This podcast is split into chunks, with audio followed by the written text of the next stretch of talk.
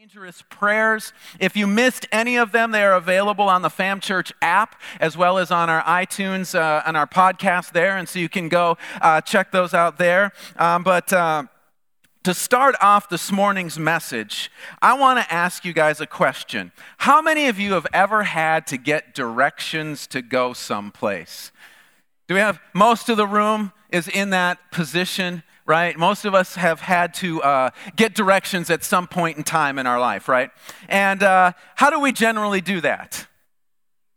Computer, GPS, our phone, right? Well, how many of you have taken out your phone, gone to your map, put in an address, it's given you directions, and when you showed up at the place that it said you had arrived at your destination, you looked around and you said, This does not look like my destination. Anyone been there? Anyone had that happen to them? Yeah, you know, a couple of, I think it was about five years ago, Apple had this brilliant idea, and Apple thinks all of their ideas are brilliant. And so Apple had this brilliant idea of they were going to change the Map app they decided that they could make a better map app than anybody on the planet. And so they just they said, "You know what we're going to do? We're going to make this map app. We're going to put it in an update. We're going to give it to everybody who has an iPhone, and we're going to delete every other map app that you used." And my whole life, I had been using, well, it's not like the, the uh, GPS on the phones has been around for a long time, but um, I'd been using the Google app on my iPhone. And so one morning, after an update overnight, I woke up and my map app was gone, my Google Map app, and instead the iPhone map app was installed on there. And so, me thinking, okay, maybe Apple knows what they're talking about, started using this app. Now, if anybody used that app after it first came out, all it did was get you lost. That was the only thing that app was good for, was taking you where you didn't want to go. I mean, I literally, in a week, it got me lost like four or five times, and it finally came to a head. We were going to a Sweet 16 party, and uh, we had, we'd been to the neighborhood it was in like one time, so we didn't know the neighborhood. And, and so I'm like, okay, let's put this in the app. Let's see if it'll get us there. And so, so I put in the address of the app, and we start following this thing to our destination, to the Sweet 16 party. And we're driving along, and I uh, tells me uh, in about a thousand feet we're going to be at our destination. And so the thousand feet comes, and I stop and I am on a road that's a dead end road in a cow pasture with not a single house around. I mean, it was absolutely crazy. And I don't understand how it completely missed the subdivision because it was a good sized subdivision. It has like 3,000 people who live in it. And so it didn't even get me into the subdivision, okay? I was outside of the subdivision. And so we actually had to go on our phone, open up our web browser, go to Google Maps on our web browser, and use it to find our location. And I think, though, all of us can relate to that. All of us have had some sort of experience like that before. And I think for some of us in our life, in our walk with Jesus, we've had the same sorts of things happen. We're going along in our life. We're thinking everything's going smooth. We think everything's going good. And uh, we look up to see if we arrived at the destination that we thought we were going to get to. But then we take a sniff of the air around. We look around at the sights that are around us. We start to feel and touch and see everything that's there. And we say to ourselves, uh oh, maybe I didn't get to the spot that I thought I was supposed to be at. And so the question becomes for us then at this point is how do we know when we've even arrived at the destination that God is taking us to? How do we know when we've gotten to that spot? And, you know, a lot of people, they use like weird kind of factors to determine if they've gotten to where God wants them to be. They'll take things like how successful they are in life you know, how big their bank account is, how, how, uh, how well everything's going, how much they enjoy living their life, and they'll look at those as the primary factors as to whether or not they've arrived at where God wants them to be at. And can I tell you that those things are deceiving when it comes to figuring out whether we're at the place that God wants us to be at or not? But here's the deal if we're willing to pray today's dangerous prayer and allow it to take us where it leads, we will arrive at the right destination. And so, to start off with this morning, before we get to the prayer, I want to look at three basic ways that we respond when God speaks to us, when God says something to us. And the first response is the response of Jonah. You guys know who Jonah is? Some of you know who Jonah is. Some of you maybe don't. It was the guy who was swallowed by the big fish. Um, Jonah, uh, God came to him and called him to go do something. And uh, Jonah's response was this. You don't have to worry about turning to the book of Jonah. The word that'll be on the screen behind me. This isn't our main text. But uh, what it says in Jonah chapter 1, verses 1 through 3 uh, the word of the Lord came to Jonah, son of Amittai Go to the great city of Nineveh and preach against it because its wickedness has come up before me. But Jonah ran away from the Lord and headed for Tarshish. He went down to Joppa, where he found a ship bound for that port. After paying the fare, he went aboard and sailed for Tarshish to flee from the Lord. So God came to Jonah and said, Here, go here. Jonah's response was, Here I am, but I'm not going to go where you want me to go. And regardless of how close our walk with Jesus gets, there's always going to be points and places in our life where we're going to say that, where we're going to stop and where we're going to look at what God wants us to do. And we're going to say, you know what? I'm just not feeling that. I'm just not thinking that's where I want to go. I'm just not thinking that's where I want to be. And so we'll say, God, here I am, but I'm not going to go. Then the second response is the response of Moses. What was Moses' response? Well, Moses told God, Here I am but send someone else. We're going to be reading from Exodus chapter 3, verses 10 and 11. Once again, this isn't our main text. You don't have to turn there. But this is what it says in Exodus 3 10 and 11. And this is God speaking. So, so now go. I am sending you to Pharaoh to bring my people, the Israelites, out of Egypt. But Moses said to God, Who am I that I should go to Pharaoh and bring the Israelites out of Egypt? And if we were to continue to read the whole rest of this chapter, chapter 3, it was just one long argument between God and Moses as to why that God says, Moses, you should go. And Moses was saying, God, I can't go. God, I won't go. God, he, Moses believed that the, the Israelites needed to come out of slavery in Egypt. He totally believed in what God was telling him to do. It's just that he didn't think he was the right person for the job. And so he said, God, um, uh, here I am, send someone else okay? I'll be their support, I'll be their backbone, whatever. Just send someone else. And this is one of the ones that happens in churches a lot. It's kind of interesting. You'll have the people who will come to me and say, Hey, Pastor, I've got this great ministry idea. And I'll say, Okay, what's your ministry idea? And they'll share this or that or something or another, some, some sort of idea that they had in regards to ministry. And I'll say, Man, that's a great idea. When are you going to start this thing? Oh, no, no, no, no, no, no, no. I'm not starting it. Listen, I'm the idea guy, but I just, God told me to give it to you for you to do. Doesn't work like that. Okay, so if you ever come to me with a great ministry idea, just know my response will be, When are you going to do it? And if you say to me, It's not for me, it's for you, I'm going to say, Sorry, it's not for me. But we do this in other areas too. It's like we don't just deal with ministry ideas. A lot of times you'll hear people say, like when we just did the offering, and when it comes to giving, and people will say, oh, that's not for me though, that's for other people. That's for people who have more money than me. It's not my responsibility to give. God, you don't want me to give, you want somebody else who's got more than me to give. Or we'll do the same thing with our time. Oh God, you don't want me to do that, you know, because I don't just have I don't have as much time as everyone else. I know there's some some stay-at-home moms in the building and they've got more time on their hands. They've got more life. They can take care of it. I'm just a busy person and I don't have time for those sorts of things. That's the response number 2. God, here I am, send someone else. Well, the third response is the response that we're going to focus on this morning. And this is the response that'll get us to the right destination. And for that, we are going to turn to our main text this morning. We're going to be in the book of Isaiah, chapter 6, and we're going to be reading verses 1 through 8.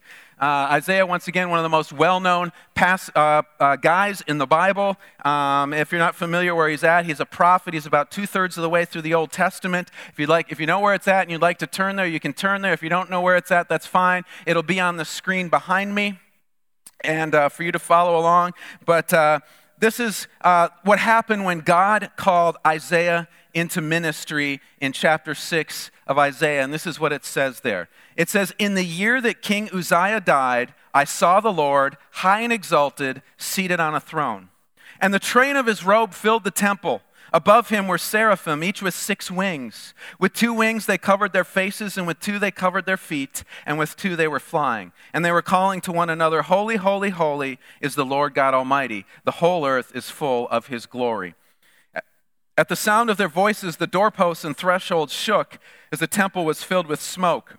Woe to me, I cried. I am ruined, for I'm a man of unclean lips, and I live among pe- a people of unclean lips, and my eyes have seen the King, the Lord Almighty. Then one of the seraphim flew to me with a live coal in his hands, which he had taken with tongs from the altar. With it he touched my mouth and said, See, this has touched your lips, your guilt is taken away, and your sin is atoned for. Then I heard the voice of the Lord saying, Whom shall I send, and who will go for us? And I said, Here am I send me. So, what's our dangerous prayer today? Here am I, send me. And some of you are thinking to yourselves, well, man, that's not really that dangerous. I mean, what makes that such a dangerous prayer to pray? I pray that all the time. Well, let's look at this a little deeper and start by answering this question Where was Isaiah agreeing to go? It doesn't say, does it? Isaiah was telling God, in effect, wherever you want me to go, whatever you want me to do, I'm going to do it. I don't need to know any of the advanced details. I don't need to know any of the advanced information. I don't need to know any of that stuff. God, wherever it is you want me to go, that's what I'm going to do. God, I don't need to know if it's a great place to live. God, I don't need to know if the paycheck is going to be worth my time. God, I don't need to know if it's going to be a climate worth living in. God, I don't need to know if it's going to be an expensive place to live. God, I don't need to know any of that stuff. I don't care. Whatever it is, here I am. God, send me. How many of us are ready and excited to pray that kind of prayer today? God, send me. I don't care where it is. I don't care what it is. I don't care what I'm going to get paid for it. I don't care what you want me to do. I'll do it. I don't think that excites too many people. Because when you pray a prayer like that, you end up in crazy situations, right? And we don't like crazy in our life, do we? We like comfortable. We like where we are at. We like things that we are comfortable in doing.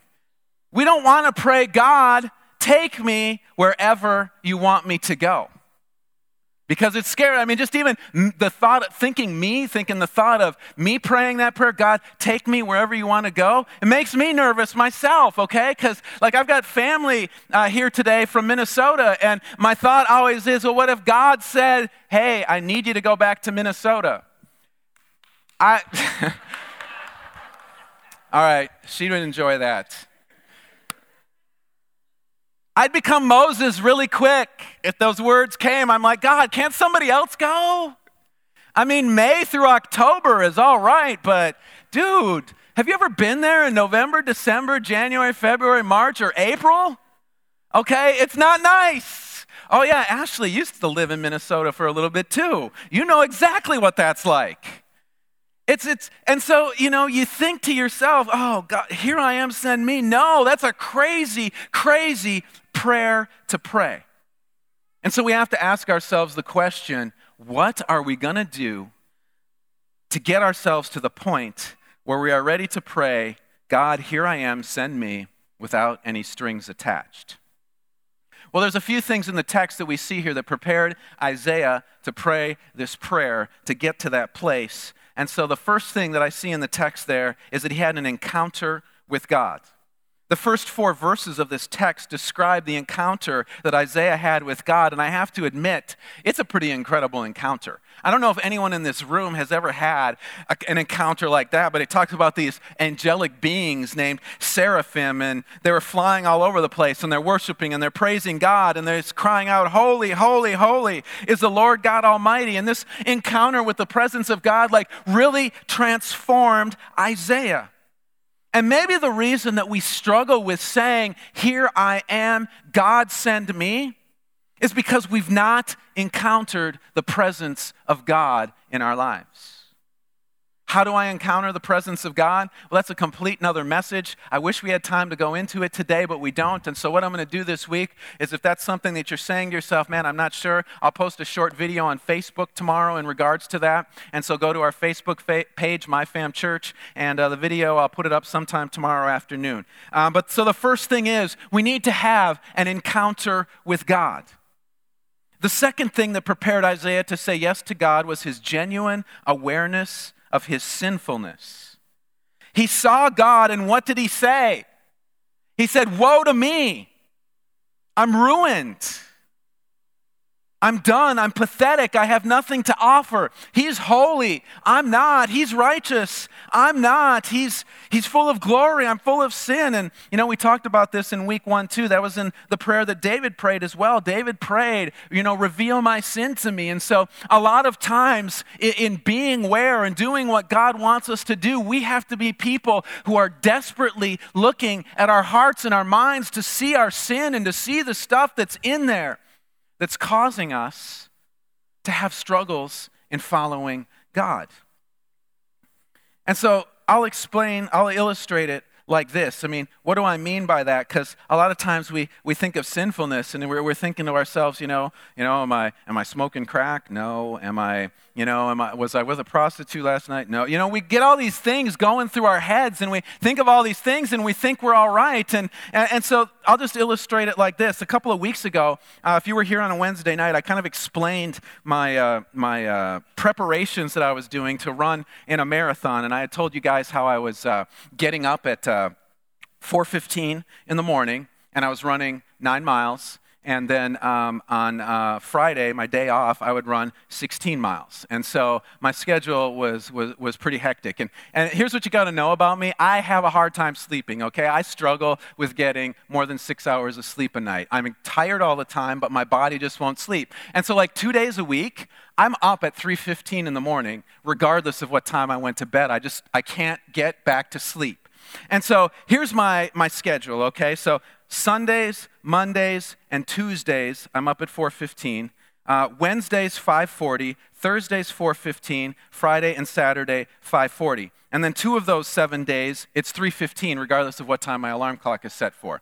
And so I'm in that we're doing this prayer and fasting thing. We've been in this for the last three weeks. And so today is our, is our day where we celebrate after service by breaking our fast, by going over to the FLC and eating some good food and having a good time. And, and so I hope you're ready to stay and eat after church. It doesn't even, if you're a first time guest with us this morning, you're welcome to come and join us for food. We're going to have plenty of food. It's going to be a great time. But so, um, and so um, I'm praying and I'm just telling God, I'm like, God, I'm so exhausted exhausted. I just, I need some sleep. I need you to help me get some sleep. And so, uh, so God says, Well, why are you tired? And so I'm like, I go through my, my weekly schedule, and uh, He's like, Well, why are you getting up so early? And I said, Well, because I'm preparing to run in a marathon. And God says to me, Who told you to do that? Because I didn't. Bam, like that, okay? God was showing me an area that I was missing the mark, that I was missing Him in. And it becomes a point of sin then when I'm doing this thing that God doesn't want me to do, but yet I just don't, I'm just kind of doing it because I want to. And when you think about it, it's not sinful to go out there and prepare for a marathon okay? But there's points, there's places, there are times that God has things for us to do, and this was not the time for me to be doing this. And so I was thankful, and so now I've backed my alarm clock off, and I get up at 4:45 rather than 4:15, and I don't run as far. So, anyways, that's not really helping with my my sleeplessness. But uh, but yeah, we have to be aware of our sins, and to in order to be aware of our sins, we have to get in the presence of God. And so what was happening was the prayer and the fast had gotten me in the presence of God, so that God could speak to me and I could become aware of my sinfulness. Then the final piece that prepared Isaiah to be able to say, God send me, was he had a genuine understanding of God's grace. You see, when we have a genuine understanding just of how amazing his grace is, it will bring us to a point of full surrender. In verse 6, Isaiah says that one of the seraphim, one of the angelic beings, flew to him with a live coal in his hand. and he had taken from the altar that was in front of God. And after the angel touched his lips with the coal, Isaiah told, um, he told Isaiah that he had just gotten God's amazing grace. He says his guilt was taken care of and his sin was completely taken away. You see, with one touch from, God, from God's goodness, one touch from God's throne, one touch from God's hand, and our sin is wiped out, forgiven, destroyed, and abolished. Imagine that. Our lying lips in one touch, forgiven, wiped out. Our lustful hearts in one touch, wiped out. All of the things that we have inside of us that God has said, I don't want you doing that. Completely forgiven as if they'd never happened. And see, when we understand God's grace, it transforms everything. See, and when that uh, coal touched Isaiah's lips and removed his guilt. Jesus' death on the cross does the same thing for us. Jesus' death completely removes our sin. When we sense God's presence, when we're aware of our own sinfulness, and we see God's amazing grace, and we are aware of that undeserved grace of God, the only reasonable response that we can have to God is take everything. The only reasonable response we can have to God is God, here I am, send me. I don't know where I'm going to be going. I don't know what I'm going to be doing. I don't know where I'm going to be at, but listen, God, send me because it's not about my life. It's not about my desires. It's about you. And that's why it's a very dangerous prayer to pray. And this prayer is not just a, ah, oh, darn it, man, because of Jesus, I have to pray this crazy prayer. This prayer should be a, yes, I get to pray to God and say, God, send me, and He's going to send me wherever. It should be an exciting thing. It should make us think, man, I'm going to make a difference. I'm going to be a history maker. I'm going to make an impact for the kingdom of God. But the thing with this decision is that it isn't just a one time decision. You can't sit back and say, well, you know, I, I prayed that prayer back in uh, 2006, and so that covers me for the rest of my life, right? No. This is one of those prayers that we pray each and every single day. We get up in the morning and we pray, God, here am I, send me. And I know it sounds a little weird, but this is the deal. We're living in a war zone. We have this conflict between the spirit and the flesh going on inside of us. And when I say the flesh, I'm not talking about this skin that we have on our body, this, this stuff that we have right here. When I say flesh, what I'm talking about when I say the word flesh is I'm talking about that thing inside of us, that selfish thing inside of us that says, me, me, me, me, what I want, what I desire, what I hope for, what I, everything is about me or it's about we, it's about our own selfish desires.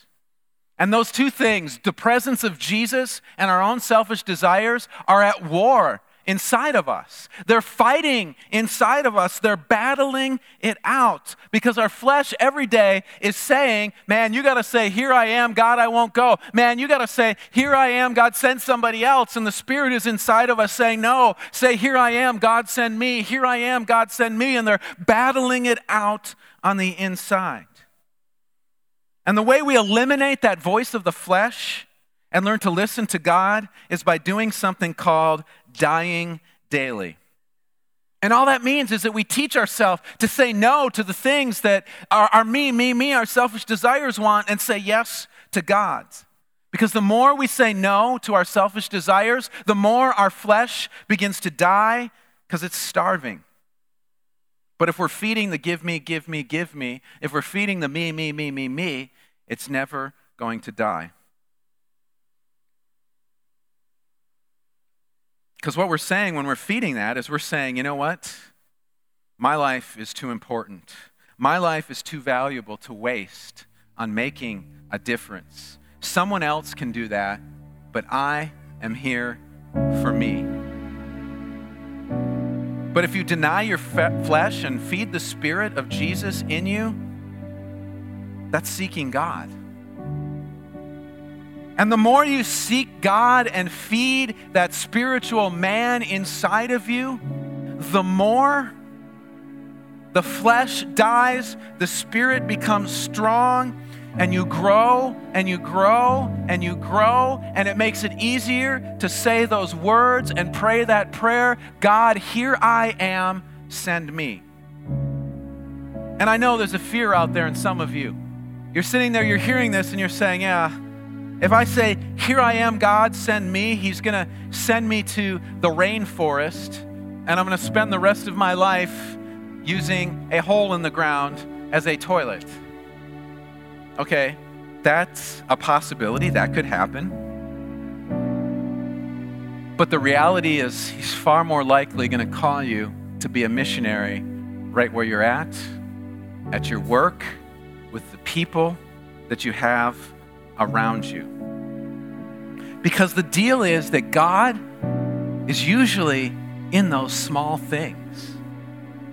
See, God is in the daily relationships that we have with people who don't know Jesus.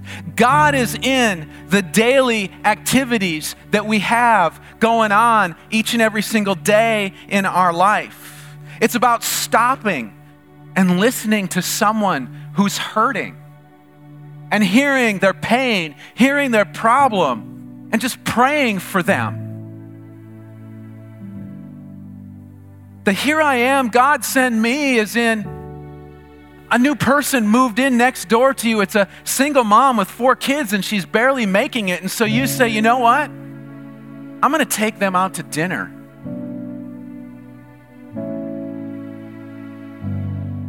And as you do those little things, What's going to happen is you're going to wake up one day and see the string of little things that you have done has led to you being the person who has lived a life saying, Here I am, God send me. And in your wake, in your trail, you're going to see a line of people that have been impacted by your witness and your life for the gospel. And that's a powerful thing. That's a powerful thing when we can sit back and we can say, man, look at, in just my living my day, each and every single day, mentioning Jesus, telling people, giving them the hope that I have within me, has made a huge impact. And when we do that, and when we can look back and we can see all of that stuff, I don't know about you, but that kind of makes me excited. Because that's what we're here for. That's what we're here for, to have these lives that were changed and impacted. Yes, you can impact lives by going and living in a hut in the rainforest, and that's a noble calling. But our most important calling is saying, God, here I am, send me in the each and every single day stuff in the people that we encounter, in the friends that we come in contact with, and in, in all of those people that surround us. And so that's our challenge this morning is to pray this prayer, God send me.